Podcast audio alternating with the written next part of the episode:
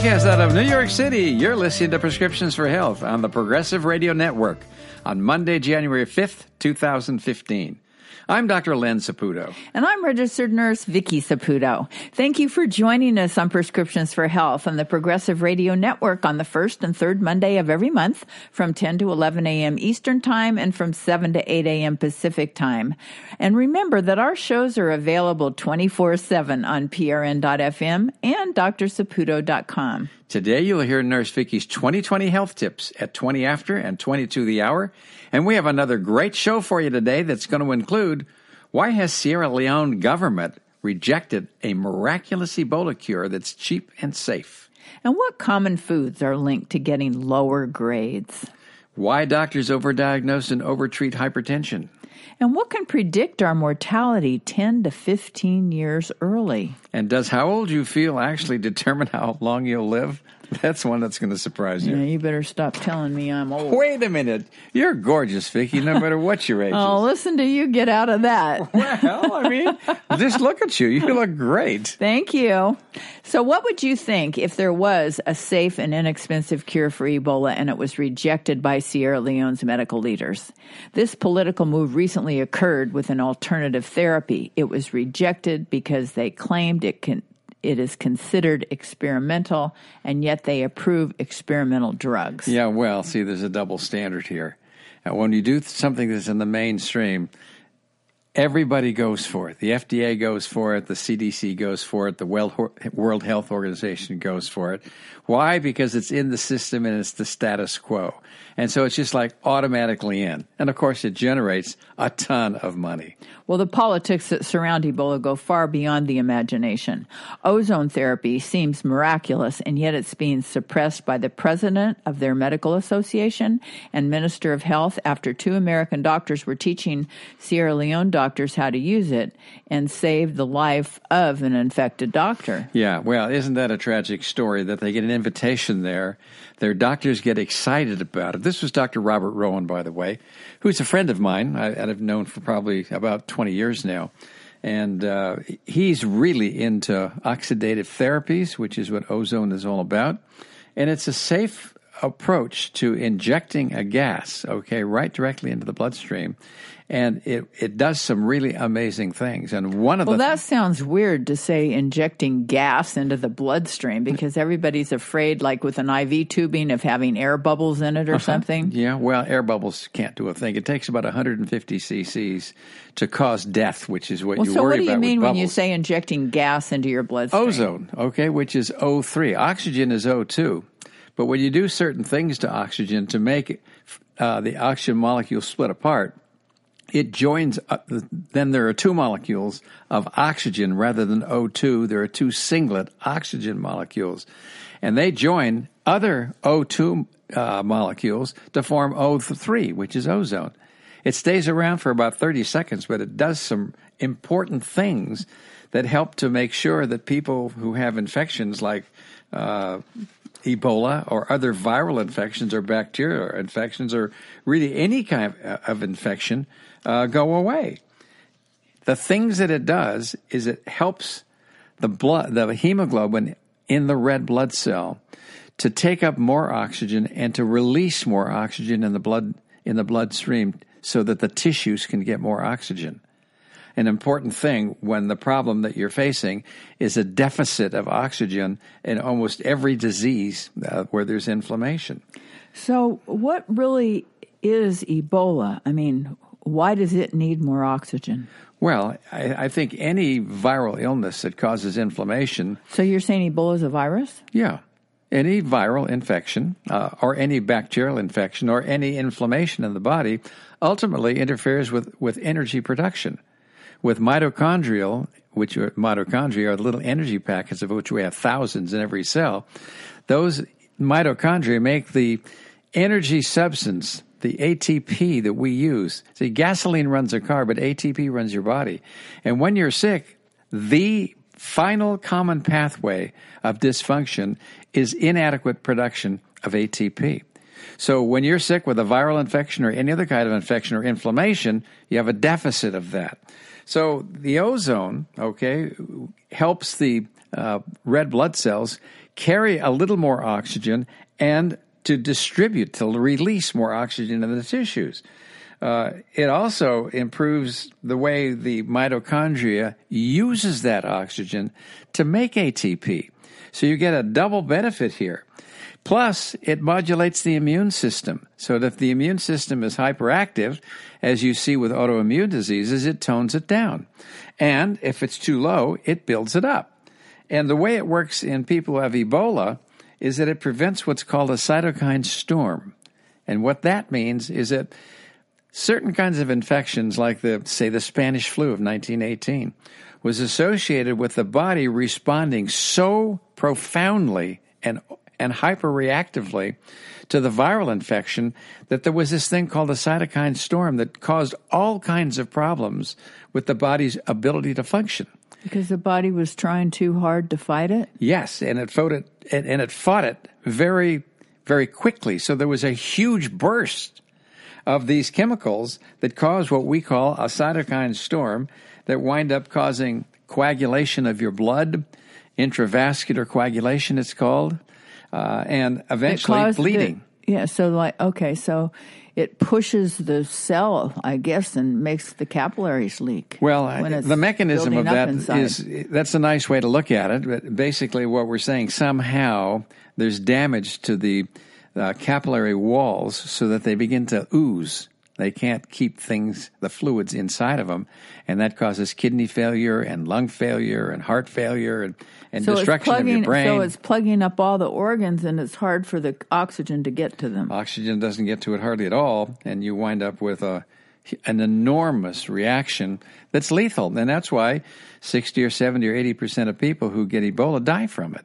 They get all these problems that I just described. Yeah, they were saying that in the best clinics in Sierra Leone have 60% death rate. Yeah, that's being optimistic. So this sounds really great. Of course, they were weren't able to uh, administer the ozone therapy to too many people because well, they were stopped. Hardly any. I mean, what happens is, first of all, Dr. Robert Rowan out of Santa Rosa, California, and Howard Robins out of New York City uh, were invited uh, by the president of Sierra Leone to come and teach their doctors about using uh, intravenous ozone therapy. And so they come over, they're teaching the doctors the doctors are loving it. They're the people who are in charge of, of the Ebola programs over there are thinking this is fantastic. I mean, they were skeptic, skeptical to start with when they see what it does and how, and the mechanism of how it works. After they were lined up to get it themselves, exactly for prevention. exactly, and then it turns out that one of the doctors that was there stuck himself with a needle from a patient who was infected with Ebola, and rather than tell anybody about that. He talked to Dr. Rowan, okay, and to Dr. Robins, and uh, said he wanted to have this treatment because he was afraid that if he had Ebola, that they put him in the regular Ebola treatment program, which is not a good place to be because, like you said, there's a 60% mortality. And so they didn't do an Ebola test on him because they didn't want to have the information out, but knew that that's what he would get. And sure enough, on the second day, after he had gotten stuck. He developed a high fever. He lost his appetite. He had abdominal problems. He was tired. I mean, he was obviously sick. So they gave on the third day, okay, after that, the ozone treatment. And within two days, he was well. Then they tested him privately, and he was Ebola positive. So they knew that they had something that really worked here, and so did everybody else. But the problem is, is that the people in Sierra Leone that run the government don't want a cure for it. Well, he got. Did you they, hear what I just said? Yeah, they, they don't, don't, want. A, they want don't want a cure, cure because the minister of health threatened him by saying on the phone. He called him and said, "If you value your job, there talking, will be no ozone treatment." He was saying that to all of the doctors that were in in that in Sierra Leone. They knew it worked. So why would anybody make a statement like that? Because it, only common sense would tell you here's something that for $40, okay, basically, can cure you of a disease that's 60 to 80% lethal. Well, well it, the answer too is what is the same thing as to why this drug that's supposed to be helpful for Ebola got into the Lancet magazine, which is a very respected medical journal. Right. And this ozone therapy never got into that journal. It's not going to get into any journal because there's a there. they want to use drugs. Well, I, I don't see how there's anything but a conspiracy here. I mean, why, when somebody comes up with something like this, isn't everybody tripping over trying to do the first study? Why isn't the NIH, National Institutes of Health, giving lots of funds to do a clinical trial? And they reject this because they say it's experimental, and yet they're using experimental drugs. Right. And the and the ozone therapy, from what you've just said, doesn't have a downside. No, it's, it's, not totally dangerous. safe. No, there are no deaths from it. It's and it doesn't have any side effects that amount to anything. So you're looking at a safe, inexpensive treatment that probably works great. And they also gave it with a couple of antioxidants, with yeah, some that's okay. vitamin Those- C and yeah. glutathione. Yeah, those are just little things to add to it. But the ozone is is the real muscle here. So what's happening that they make decisions like this? You have to look past and go uh, past what they're saying and go deeper to the reasons why because no logical person would say we don't want to explore this further because it's cheap and it works. And then what are they doing with the people that have Ebola? They're crowding them all together in these clinics where they can spread it more. Well, that's true too, but so what would be the reason then, Vicky? I mean, why? Money, money, money, money. Okay, and so the real money is what? Drug money. Well, the the pharmaceutical companies are going to make hundreds of billions of dollars if they come up with a drug, and of course that's why this particular drug that uh, w- was being studied was published in this prestigious British journal called the Lancet. Uh, so they have uh, lots of support for that, and for another drug that, that's called ZMapp that uh, hasn't been clinically tested, but they're using as well. They get into the medical journals, but these don't. So the bottom line here is well, why would people want people to continue to be sick? What's the point of that? And why would they get involved in a rather minor epidemic in terms of the number of people that are involved? Because we're looking at four or 5,000 people here, which is a drop in the bucket when you look at the projected deaths by the CDC for influenza. There, they're talking about millions of people dying across the world every year, even though those numbers are crazy and not true. Those are the numbers that are there. Why wouldn't they focus more on that?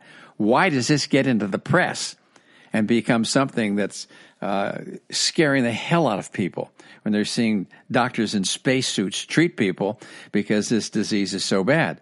What's the point of all the hype? Why does the U.S. send over military troops? Do we need tanks over there? Well, what's to- that? Yeah, what's, What's that, that got got to to do with being sick? Yeah, why, why wouldn't we send a medical team over there uh, to be able Yeah, to do things? Well, you begin to put two and two together and see the picture that's being painted here, and it's obvious that we want a, mil- a military presence there, and that military presence does what? And that's an excuse to get them there, I guess. Okay, and what what will that military presence do? It's going to give the U.S. the ability to protect U.S. interests from corporations that are interested in what? Oil, diamonds, gold, and probably other things that we don't even know about. That is what's coming to the surface. And of course, when you go to the real news, there's a, a, a news organization called therealnews.com that's supported by a man named Paul Jay. And I urge you all to go to therealnews.com and explore this site. It's not supported by corporations, by the government, or by private interests. It's all donations from people who want the real news. So there's no advertising No. for the conflict of interest. Exactly. I donate to it regularly because I feel strong about having the real news come out. And one of the stories that came out there that explained this and made made sense to me was what I just told you. So I'm repeating what I heard Paul Jay eh, interview someone on the real news. And it was very disturbing to hear this man talk about, you know, you talk about blood diamonds. This is blood Ebola because there's a lot invested here uh, in a in a country that has rich resources that other countries want to have a presence that brings those resources back to their country. So there's a lot more than meets the eye. I think there is, and I, you know, you don't want to be paranoid about stuff like, like this, but you got to keep an open mind too. I mean, when you start looking at how everything's unfolding and how when Dr. Rowan and Howard and Dr. Robins go over there, teach their doctors about Ebola, and then the doctors are excited about it. Then the Minister of Health says, no, we've changed our mind. You can't do it because they, I think they know it's going to work. It's going to change the economics of what's going on there. There would be no need for the U.S. military to be there. There would be no no need for the pharmaceutical industry to be developing vaccines and drugs that are going to make hundreds of billions of dollars. They don't want that to happen because they're busy making arrangements. So it's worth it to them to have all these people die. Yes, that's what it boils down. It's worth it to them to make a buck. It's worth it to them. It's a terrible thing to to suspect, but that's how it looks to me. And until I see it differently, I'm going with that position because I don't trust governments. I don't trust the way the world's economy is handled. I don't trust our Congress. I don't trust the corporate America that we have. Or the news. or the news in the U.S. You can believe, I think, what you see in therealnews.com. Go there again and support Paul Jay's program. I think it's it's uh, something that the world needs Uh, is to have independent reporting that's not tied to the standard news outlets that we have that are owned by people who have tons of money and want to protect their investments. That's a terrible thing. So when we're looking at this whole thing, it's very disheartening to know that there's so much going on that's manipulating the way we think. And it's all geared to support ongoing issues that have to do with economics rather than a real compassion for those poor people in Sierra Leone and other surrounding countries there where Ebola is killing people. So now we've had one person that was treated with ozone, only mm-hmm. one person. Yes. And he was cured. Yes. And then they in 2 days. And they stopped it. And they stopped the whole program. They didn't want to take the risk a lot of the doctors were lined up. Uh, weren't they getting treatments preventively? When I spoke with Robert Rowan directly about this, that's what he told me. So I'm tr- I trust. So it also the prevents source. it. It can prevent it too. I think it can. Well, these things need to be studied. These things that we're talking about aren't facts yet. We can't say they're that, observations. Uh, well, they're good observations that deserve to be explored more deeply because I mean, why wouldn't you want to know more about something that's inexpensive that works like magic? And I, I know Dr. Rowan's been studying this since the 80s, and he gives lectures all over the world on what he calls oxidative therapy.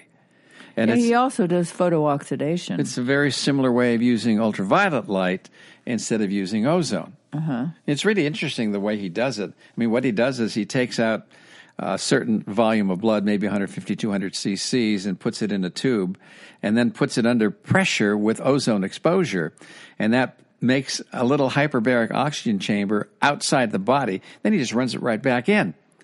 And that does all these things. You can do the same thing with UV light. So the ozone is is not injected into the blood? It can be done two ways. One is a direct injection, which is the way that Dr. Robins does it. And the way Dr. Rowan does it in his own practice is he puts it under a little bit of two atmospheres of pressure instead of one, so it puts more ozone in it. Then he runs that back into the body. You can do it either way. Mm-hmm. So these are. So, but the blood is never exposed to the outside or anything. No, it's like, no, yeah. it's a sterile procedure that's safe and the effects of it are, are just mind boggling. It's something that should be coming forward uh, in the use of medicine for a lot of things because it reduces inflammation. Well, these two doctors use it on themselves, but just another mm-hmm. method. They don't take it IV because they're not sick, but they just do it to boost their own immunity. Well, it can be given by different routes. For it can be things. given rectally, okay, as a, like an enema of ozone, and that's a safe way to go. What you don't that want sounds like it might give you a lot of gas. uh, you're very funny. it's going to give you a little bit the right kind of gas this time. Well, that's right. Okay, well, you're listening to Prescriptions for Health. I'm Dr. Len Saputo with Nurse Vicky, and it's time for Vicky's first 2020 tip on think before you drink a latte. And when we come back, we're talking about is fast food really linked to getting lower grades? Are you wishing that Starbucks would continue their pumpkin lattes after the holidays? Well, wish again and think before you drink because I'm going to dissect Starbucks pumpkin spice lattes. Oh boy, you're going to take all that good taste away from us, huh? Well, actually, first of all, it's got two doses of caramel color, level four. And you might think, well, what's that? Well, there's four different types of caramel coloring, and Starbucks uses the most harmful type. Oh, all right. It's called. It contains something called 4-MEI, and it's in many of their drink syrups, sauces, and it's even in their whipping cream. And this coloring is made with ammonia, and it's considered a carcinogen, so it increases your risk of cancer. There's absolutely no real pumpkin in the ingredients. It's made with Monsanto milk, oh, cows that are fe- fed GMO and antibiotics and hormones, and they're fed, you know, the GMO corn and soy and cottonseed or soy milk. The, the soy milk even contains uh, carrageenan, which is a stabilizer that's linked to intestinal inflammation and cancer also and it's also in their organic soy. So if you ask for the latte made with organic soy, you're still going to get this carrageenan.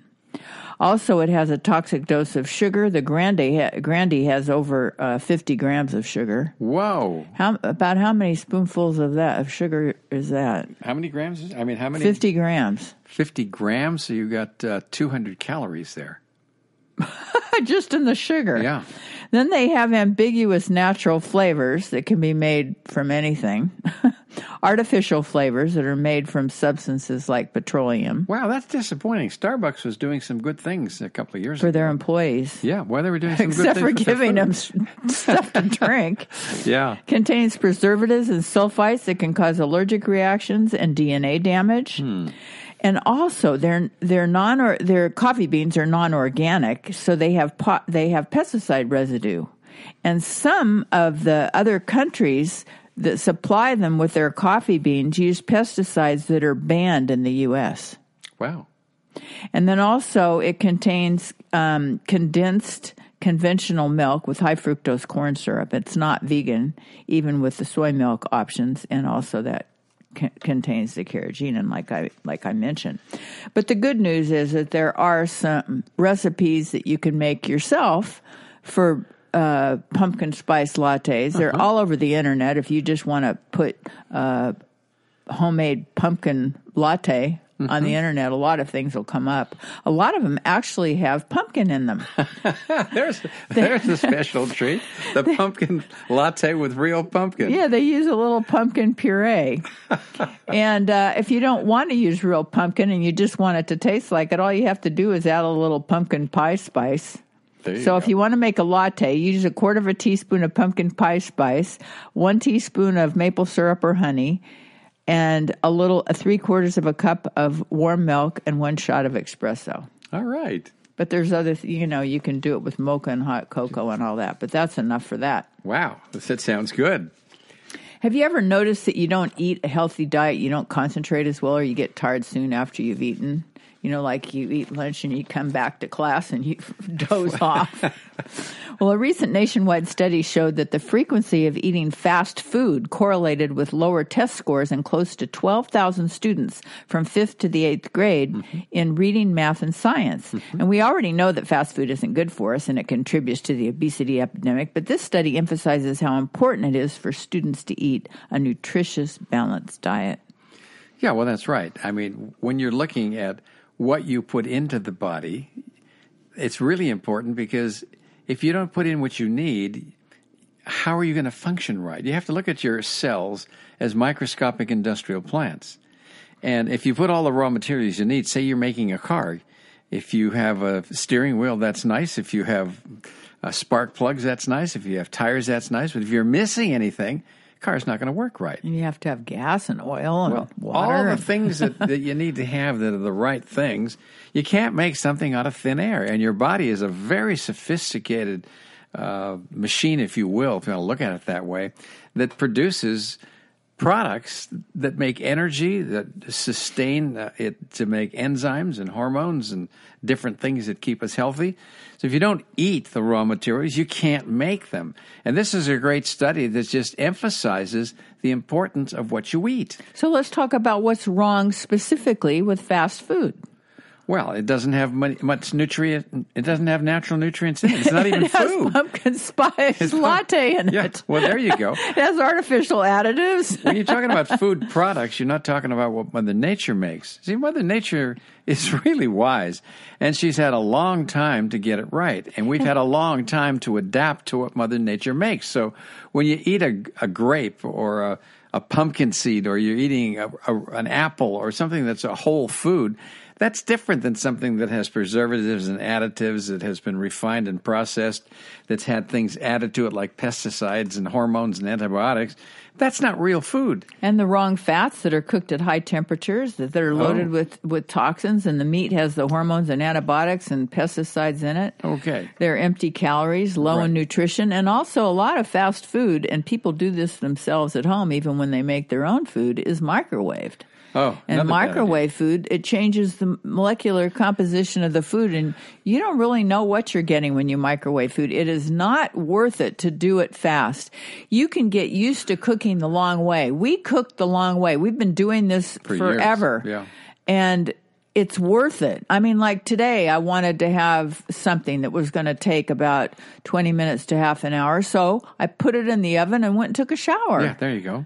You know, or go fi- make your bed or do whatever it is that, that you need to do while it's while it's cooking or do your dishes. All right. So, what's your bottom line here? Is does it really make a difference? And your common sense would say, of course, it makes a difference. But somebody finally did a study out of Ohio State University that was published in a journal called Clinical Pediatrics. And as Vicki said, they looked at 11, almost 12,000 students, and they tested them for reading literacy, for math and science in the fifth grade, and again in the eighth grade. And in the fifth, when they were in the fifth grade, they took a food diary from them to find out what the heck they were eating and how many of them were eating fast food and how often they were doing it. And what they found was is that test scores are up to 20% lower in those students that ate fast food. And that's that's an enormous difference. And it really shouldn't be a huge surprise because again, if you don't put in what you need to make your brain work, to make your kidneys and heart work and to boost your immunity and to protect you against getting infections and and to, and to be as strong as you can, I mean, that's just common sense. And we've reported before about how important healthy fats are for feeding our brain. They're vital. And we all know that sugar wears off quickly and then and then you get sleepy. So a healthy lifestyle is so important and you have to include exercise and sleep and, and, and stress reduction if you want to do well in class too. And if you want good grades, besides attending class and studying and getting your homework in on time, you need to stay away from these fast foods. Pay attention to your lifestyle by eating healthy foods, getting enough sleep, exercising, and again, reducing your stress levels. Well, that's right. And so now we have some of the hard data, but it's not new. I mean, we had data 25 years ago from a fellow named Schoenthaler who did some studies in New York on on children in school and and looked at the at the level of violence. It was an interesting way to look at it, and to look at prisons and see how much violence there was. And when they fed them for a couple of months with healthy food, just one meal a day or a multivitamin pill, that violence went down 44 percent. I've seen TV shows where they've shown kids that have had artificial colors or a lot of sugar in their diet and they're like hyperactive and they're having temper tantrums and Yeah. they're totally like Oh, uncontrollable. we've seen it in our own kids. You know, you feed them sugar and and uh, things that are rich in sugar, and they get hyperactive and they're hard to manage. I mean, it becomes a disaster. Anyway, it's time for a network station break. You're listening to Prescriptions for Health. I'm Dr. Len Saputo here with Nurse Vicky, and we'll be right back with more Prescriptions for Health radio, and we'll be talking about why hypertension is overdiagnosed and overtreated by so many doctors.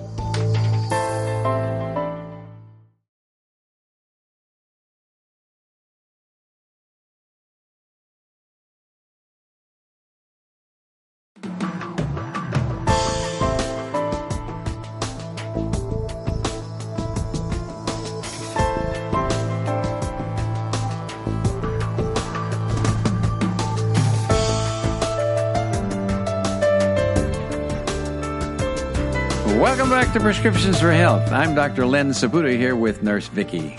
High blood pressure is often misdiagnosed and overtreated. Yet, if you really do have hypertension, it's important to treat it because it's the greatest risk factor for cardiovascular disease and all cause mortality.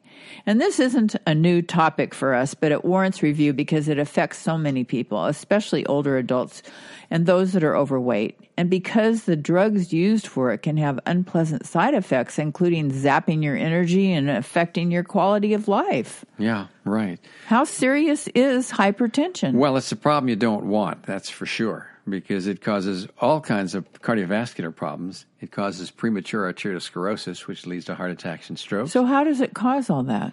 Well, by causing blocks in arteries to develop. When you have a higher pressure, uh, particularly in an area uh, where there's a fork in an artery, it tends to form plaque there. And when that plaque builds, it obstructs the artery. And you have other reasons for developing uh, arteriosclerosis. Uh, it adds to it. And that can lead to the heart attacks and strokes and kidney disease, a lot of people are dying from, uh, and peripheral vascular disease, where people are winding up with amputations. So it's, uh, I mean, hypertension is something to take very seriously. So, how do you know when you need treatment and who needs it?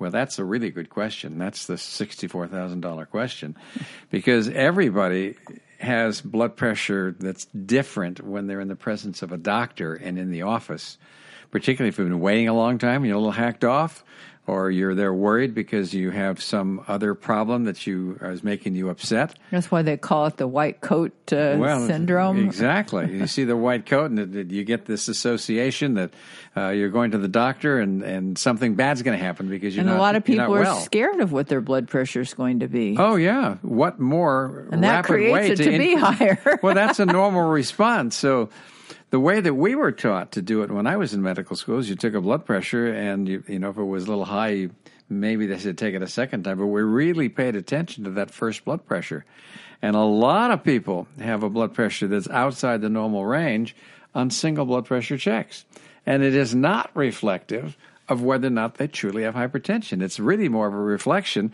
of how upset they can get and how much of a sympath- of an adrenaline response they get to a situation that's stressful. Yeah, I've had people tell me that they're even afraid to take their own. On their own blood pressure. You know, the Oh, first yeah. thing that happens is that they go to the doctor and it's and it's high Yeah. because, and they're nervous or may, maybe Sure. they were running late and they ran up the Oh, stairs or who knows whatever Yeah, reason. right. Okay, so then that sets the stage for them being nervous about having their blood pressure Exactly. taken. And so then the doctor says, "Well, you better get a blood pressure cuff at home and take your blood pressure at home." Mm-hmm. Right. And then every time they go to take their blood pressure at home, they get nervous and the same thing happens or they do it in the drugstore or whatever it is. I have to tell some people, don't take your blood pressure, please, because every time they do, they freak out and it goes high, and you can see ranges from 230 over 120 Gee. to down to 110 or 120 or 140 over 80 to 90 or 100, which is This a must be- big fluctuations. This must be why it's so important to do an ambulatory blood pressure reading. It's a much you more wear, sensitive Yeah, test. where you wear a blood pressure cuff for 24 hours Yeah. and it just takes your blood pressure at different different intervals throughout Mm-hmm. the day and throughout the night. And you feel the tightening on your arm, so it's a little it can be a little bit annoying. When you start, if it does it every 15 minutes, you start to get sick and tired of it.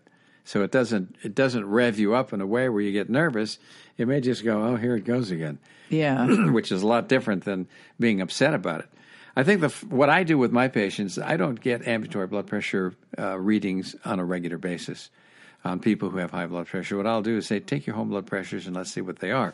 And for about ninety percent of people, that's a good way to go. Most of them don't get that riled up. No, and then you don't have to take uh, the ambulatory blood pressure test, which costs money and is inconvenient. And they can keep a record of it for you so that when And they come back to the office, they can show you what their blood pressure readings are. But isn't it a good idea to take it at different times of the day Mm-hmm. and, and also, especially before you take any blood pressure medication? Oh yeah, what would happen if you had a blood pressure, say, of ninety over sixty because you're taking medication?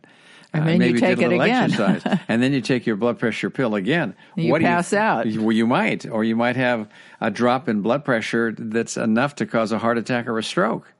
And people don't think of that. A blood pressure that's too low is dangerous just as a blood pressure that's too high is. But so your doctor reasons. should tell you when to not take your blood pressure pill according to what your blood pressure reading is at night before you go to bed. Because at Or the night before you go to bed, your bl- blood pressure normally does drop unless you Well, do it's have during hypertension. sleep that it drops, and that's where the ambulatory blood pressure comes in as a superior way to take blood pressure, because there, eh, what happens is during the evening time when you're asleep, there's a, a normal drop of maybe 10 or 15 millimeters of mercury. So instead of being 130 over 85, it may be more like 120 over 80 or 75. And that's a normal pattern. The first thing that you see go wrong in people who are losing control of their blood pressure and starting to get hypertension is that loss of that drop in blood pressure. So, an ambulatory blood pressure monitor not only gives you 50 or so readings or more, uh, actually about 80 readings in a 24 hour period, but it shows you the patterns Oh, and when it's high and and when it's not. And you don't do this ambulatory blood pressure monitor all the time. It's usually like a one time thing, right? Or- Well, it can be. I mean, you can do it from time to time. It depends on whether or not people can afford it, if insurance doesn't pay for it, but usually it does, or whether or not they want to go through the stress of putting the thing on and being annoyed for 24 hours because it really does interfere with your quality of life for that day. But I think for most people, just taking their blood pressure at home, you know, a couple times a day before you take your blood pressure pills says is a normal way to do it. And if you do that for months on end, 95% of people they get good readings that way. The ones that are all freaked out about it and they've got anxiety and emotional issues otherwise, sometimes that's hopeless and what you have to do is maybe take a, a couple of ambulatory blood pressures for more than 24 hours. so, how high is high blood pressure? Well, I think that that's an interesting question that's relative. I think that the best blood pressures in healthy people are probably more like 110 or 105 over 70 or 80, something like that. There's a linear relationship between heart attacks and strokes starting at about a systolic blood pressure of 100 that goes up even to the uh, 140 over 90. It's quite a bit higher at 140 than it is over 110 or 105. But you don't get any benefit from taking antihypertensive pills, particularly over the age of 60, until your blood pressure reaches about 150 over 90. Okay, Even so, though you're going to lower the risk of these heart attacks and strokes, you're going to have other problems that are going to make up for it. So the United States Preventive Services Task Force has come out saying that the cutoff point for people over 60 is 150 over 90. For people before you start treatment with drugs. Now, there are lots of treatments that you can do prior to that that everybody who has hypertension uh, should be thinking about. like with a healthy lifestyle Oh, the exercise is huge. You want to drop blood and pressure a lot. reduction, too. Sleep's another one. You don't get enough sleep, you're going to have hypertension. Your cortisol levels are going to be high. Your adrenaline's going to be high. Your blood pressure is going to be high. Your pulse will be fast, and you won't feel good. Okay, now speaking about the numbers, the most important number is the top number, the systolic, Of right? the two, it's the most important. We used to think it was the bottom number, the diastolic, that was the most important, but that was just what people told us. They didn't really base that on any studies. Okay, and then also let's talk for for a second here about the pulse pressure. That's the difference between the two, and that's the most predictive of problems. So if you've got a blood pressure of 120 over 80, okay, that's a, a difference of 40. If you have a blood pressure of 180 over 80, that's a difference of 100, and the difference is That's huge. not good. But you might have a, plush, a blood pressure also, say, of, of 160 uh, over 100 or 110 or 120. And the pulse pressure wouldn't be the only thing to measure there. So there are lots of ways to look at blood pressure that you need experience to be able to judge. And we have so much more on hypertension on our website Oh, yeah. on drsaputo.com. So Right. if you need to know Take more. one of the health assessments. They're free. The whole site's free, and that's a good thing to do. All right, you're listening to Prescriptions for Health. I'm Dr. Len Saputo here with Nurse Vicky, and it's time for Nurse Vicky's final 2020 tip on why you should keep apple cider vinegar in your medicine cabinet. And when we come back, we're talking about what can predict our mortality 10 to 15 years early, and does how old you feel affect how long you'll live?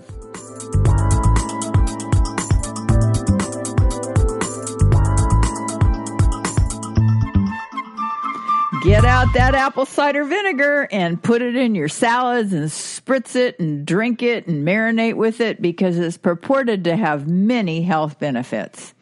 This is an incredible drink. it prevents flu and stomach illness. It, it can dissolve kidney stones, according to some. It regulates pH balance in the body. It helps relieve nausea and hiccups. It's good to relieve heartburn or chronic reflux. It's weird. You wouldn't think that it would because it tastes sour, but it has a pH that's alkaline. It helps to relieve asthma. It helps relieve allergies and even gout and lowers glucose levels in diabetics. And it helps weight loss by curbing appetite and breaking down fat. And it helps relieve migraine headaches. It's also thought to help relieve sinus pressure and infection and lower blood pressure, reduce stiffness, lower your cholesterol. It even reduces inflammation and relieves arthritis. And you know, when I was a kid, we used to use it to detangle our hair. It was like a hair conditioner before they even invented hair conditioning. I think you used it for something else too when you were younger. Oh yeah, we used to. Pre- we pretended like we were playing bar and we drink it out of jiggers. right. It's supposed to get rid of nail fungus. It works well to clear uh-huh. up fungal and bacterial rashes. It sure. soothes bug bites. I use it to spray on my horses to deter the flies. Mm, and it works. And it gets rid of warts and it helps reduce and prevent acne. Now, the kind. Oh, you know what else is good for leg cramps? Huh, interesting. The other thing That's what the Amish use in their in their preparation. Yeah, with I, a little bit of ginger and garlic in it, but it really works. It's interesting. That's called an outcome study. We don't maybe know the reason why that happens, but it's fantastic and a lot of people love it for cramps. So, if I've talked you into it, I'd, what you need to do is to get the right kind of apple cider vinegar, and it might not look so appealing because that's why they don't really the sell it in the grocery stores. You have to get it in the health food store. You want to get the organic raw unfiltered, unpasteurized with the mother in it. The and the mother is the gunk. it's this cloudy, mucus like kind of cobweb At thing. bottom, yeah. And if you shake it up, you see it all like floating around in there, but it's got really healthy raw enzymes and some gut friendly bacteria. Uh-huh. So that's what you what you want to do. You know, a lot of people think that they need to drink it with warm water and all that kind of thing. But I love to just put it in my salad dressing. That makes it an oh, easy yeah. way to get it. Yeah, it reminds me a little bit of, of oils. You know, you want to get unfiltered oils that have gunk on the bottom. You know, when you get flaxseed oh, oil, oh yeah, right, you know, the black stuff. particularly, and you you look at the whole oil down at the bottom, all this dark stuff that's the gunk is really got a lot of the good stuff in it. So we always buy unfiltered olive oil that's uh, organic. Yeah, and the flaxseed oil that's high lignin because that's the stuff that that's, fights cancer that's in the flaxseed. Does all the good things. That's right. So it's also even good for um, gargling if you have a sore throat, mm-hmm. and for rinsing your mouth. Some people say it's good for bad breath. Anyhow, as you age, would you be interested in knowing your risk of frailty and death from any cause mm. up to 15 years before symptoms appear? I mean, do you think it would make a difference in your lifestyle? Many of us need to know predictors like this to be motivated to change. And if we don't foresee the crooked path that we're on, many times we think we can get by with it for a while longer, putting off a healthy lifestyle until we come to the cliff at the end of the path. Mm, that's really right.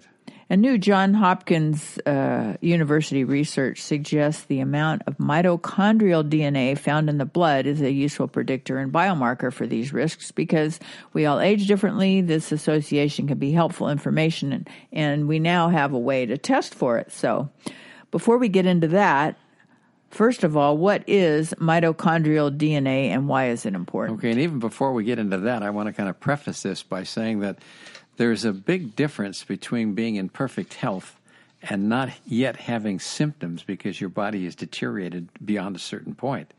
I call this the wellness buffer. Right. So until we lose maybe 30, 40, 50% of our wellness reserves, our bodies still don't have symptoms. But when we get to that edge where we start to have symptoms, it's like jumping off a cliff all of a sudden things all just fall apart. So you want to pay attention to how fast you're aging and pay attention to how healthy you actually are by looking at a lot of lifestyle factors. Now, for those people who don't, which is most people, then a test like this can give you some clues and tell you that you're starting to age. So, so now, what is mitochondrial DNA? First of all, what's a mitochondria? So what we're looking at is the energy packets of which we have thousands in every cell are what make the energy that our body uses. You know, gasoline runs a car. ATP or adenosine triphosphate is what runs the, the machinery of our body. It runs the biochemistry of our body. So we need ATP. The mitochondria is responsible for making most of the ATP that our body generates. So when we measure the amount of DNA in the mitochondria or from the mitochondria that's in our bloodstream, it gives us an idea of how well our wellness reserves are. Because what this study showed that was published in the Journal of Molecular uh, Medicine in, in December of 2014 uh, is that it was a useful predictor to tell us about our risk for being frail as well as for all cause mortality. And it it caused changes that could be measured 10 to 15 years before symptoms would start. You know, we reported in another study not too long ago about how we can change our own DNA. Oh, absolutely. I mean, we, we, we have a big impact on that through what we believe, how we feel, and also uh, how well we enjoy a healthy lifestyle. And so here's, diet, another, and here's another way with our mitochondria of our DNA. Well, the, the mitochondria are really huge things that change as we age.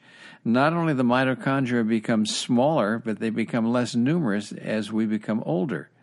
So as we lose our number of mitochondria and and have less of the DNA that comes from mitochondria in our bloodstream, it tells us how old we are to a large extent from a bio, biochemical point of view. Now, Bio- early, earlier we were talking about Ebola and the ozone uh-huh. and how it helped to get oxygen to the blood cells and to the organs and Yes. so on and so forth. Yes. So when we're talking about mitochondrial DNA, Mm-hmm. What does oxygen utilization have to do with that? A ton, because what happens is you as you lose mitochondria, because you don't make so many because you age, that's what happens, or they become smaller and can't make as much ATP. Uh, we don't make we can't use oxygen that much, and oxygen is what we need to be able to make ATP in the largest amounts. So it's it's So how do we how do we test for this uh, mitochondria? it's just, it's just a blood DNA? test. So it's a useful biomarker in the field of aging that can get us off our duff to start living a more healthy lifestyle because it's telling us roughly how much of our wellness buffer we've we've gotten rid of. So what's this lost. blood test called? Oh, well, it's just called a mitochondrial DNA test. I don't think it's in clinical practice yet. But I thought you could do this also with the bioenergy test. Well, that test is called a cardiopulmonary exercise test. Uh, you're right. And it is designed to measure how well your body utilizes oxygen.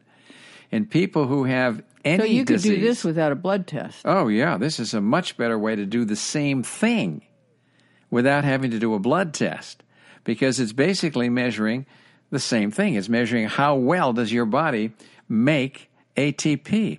How how well does your do your mitochondria utilize oxygen? How efficient are they in making ATP? When you're sick, you lose that. So if you have something like chronic fatigue or fibromyalgia or Lyme disease or cancer or whatever, your body's not going to be able to make as much ATP, and it can tell you how much of your wellness buffer you've lost and can give you a biological age. How old are you? So, in other words, your energy reserves decrease, and then you would be more susceptible to health problems and disease. Yeah, because you just don't have as much energy to use to, to keep you well. And energy, ATP, is what you need to keep yourself well. So, I know you just bought this machine that does bioenergy testing, Yeah, which is for a mere $60,000. That's right. As an aside here. That's right. But I know that the reason you bought this machine is because you feel that almost everybody should do this test. Well, everybody could do this test, and they would have a good assessment of how much reserves they have and relatively how how young they are. So there's a lot to this. It's very interesting. So, um, how does this help? I mean, what what does it tell you? That you- Well, basically, going to tell you what the risk is for dying early. So, and so then what you do about it is you improve your lifestyle and maybe take supplements or something. What this study Yes. w- was showing on their results was that they were hoping to invent a drug to help you with Oh, your well, mitochondria and your DNA. Exactly. Well, that's the silliest thing of all time, but that's how medical, the business of medicine thinks. And that's the first thing that comes up is, well, what can we do to to increase mitochondrial DNA levels? Well, So when a person's frail, they're weak, they don't have as much energy, they have lower activity levels, their muscle strength reduces, Yes. they they start losing weight and that's and right. wasting. That's right. And their mitochondria are shriveling up. And this is just a reflection of when it shrivels up, you shrivel up. Okay, so again, what's the name of this uh, bioenergy test? It's called a CPAT test, a, a cardiopulmonary exercise test, and not, hardly any doctors do that. It was really through Frank Shallenberger, the doctor out of Reno uh, or out of uh, Carson City, Nevada, who brought this forward into clinical practice a few years ago. So my It hats tells off you- to him. Yeah, so it tells you your biological age anyway. I think it, it gives you a hint about that, even though we need more research to document what the numbers actually mean. Okay, you know, we've all heard the expression young at heart. I think there was even a song about that. Exactly, there sure was. Do you feel your age, or can you believe you're as old as you are? Or do you feel older than your age? Do you blame your health issues on your age? Hmm. Well, that's right. Well, UK researchers analyzed data from 6,500 adults over 52 years of age, and they found that feeling younger than your actual age is linked to lower mortality, and that there's a relationship between feeling older that significantly predicts cardiovascular death. And this is something that always bugs me about you because you're always blaming everything on how old we are and I want you to stop it. So now we have an article to prove Well- that that's not a healthy way to be. You've got to start saying that you feel younger than what you are. Well, so you have to have a sense of humor, Vicky. I see. So that's funny. Well, it is to me. I, I kind of exaggerate it just to kind of show off, actually, because for my oh, age. Oh, because you want people to say, "Oh, you don't look old." Not necessarily that. I mean, that would be nice, but that's not what it's about. It's sort of just about joking because let's face it, uh, as you get old, uh, it, it's uh, things change and you have to be able to adapt. You start kind of wearing out. yeah, I'd say that compared to other people my age, I've got to be about 10 years younger because of all the things that I've done lifestyle wise throughout my whole life. Except your joints because you've worn them out. well, there's some of that. I mean, but at, at my age, there are a lot of people that are dead, can't even Well, walk. yeah. Okay, but I'm I'm certainly far from that. Well, another thing about this study, which what it shows, is that the the power of our minds. Oh yeah. Well, I mean, huge. And being positive that makes a difference in our health. It and if you think old, if you think old, you're going to act old. I'll guarantee you, Vicky, I don't think old about myself. Some of the time, I'm just kidding with you because I know you're really sensitive about it. It's kind of fun to watch you squirm a little.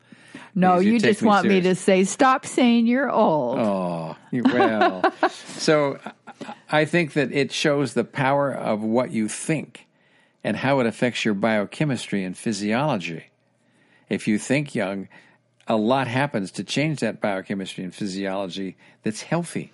And you know, too, once you get to our age, you notice how people age differently. Mm-hmm. I mean, some people have aged so fast that they're gone. But I mean, people really do age differently.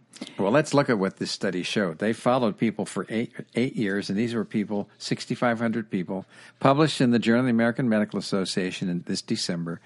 Uh, and, and they asked them, How old do you feel? And the results showed that 70% of them felt at least three years younger 20, than their actual age. 25% felt about the same, and 5% felt a year or more older.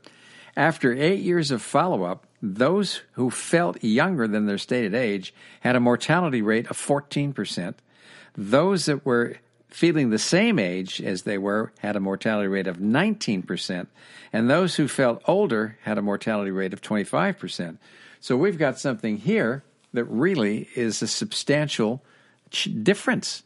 So what you th- what you think is part of it, but some people know they're not in great health when they're older. And so that may be just an honest appraisal. It says, well, I have cancer or well, I've had four heart attacks. How old do you feel? Probably more like about 60 or 65, maybe.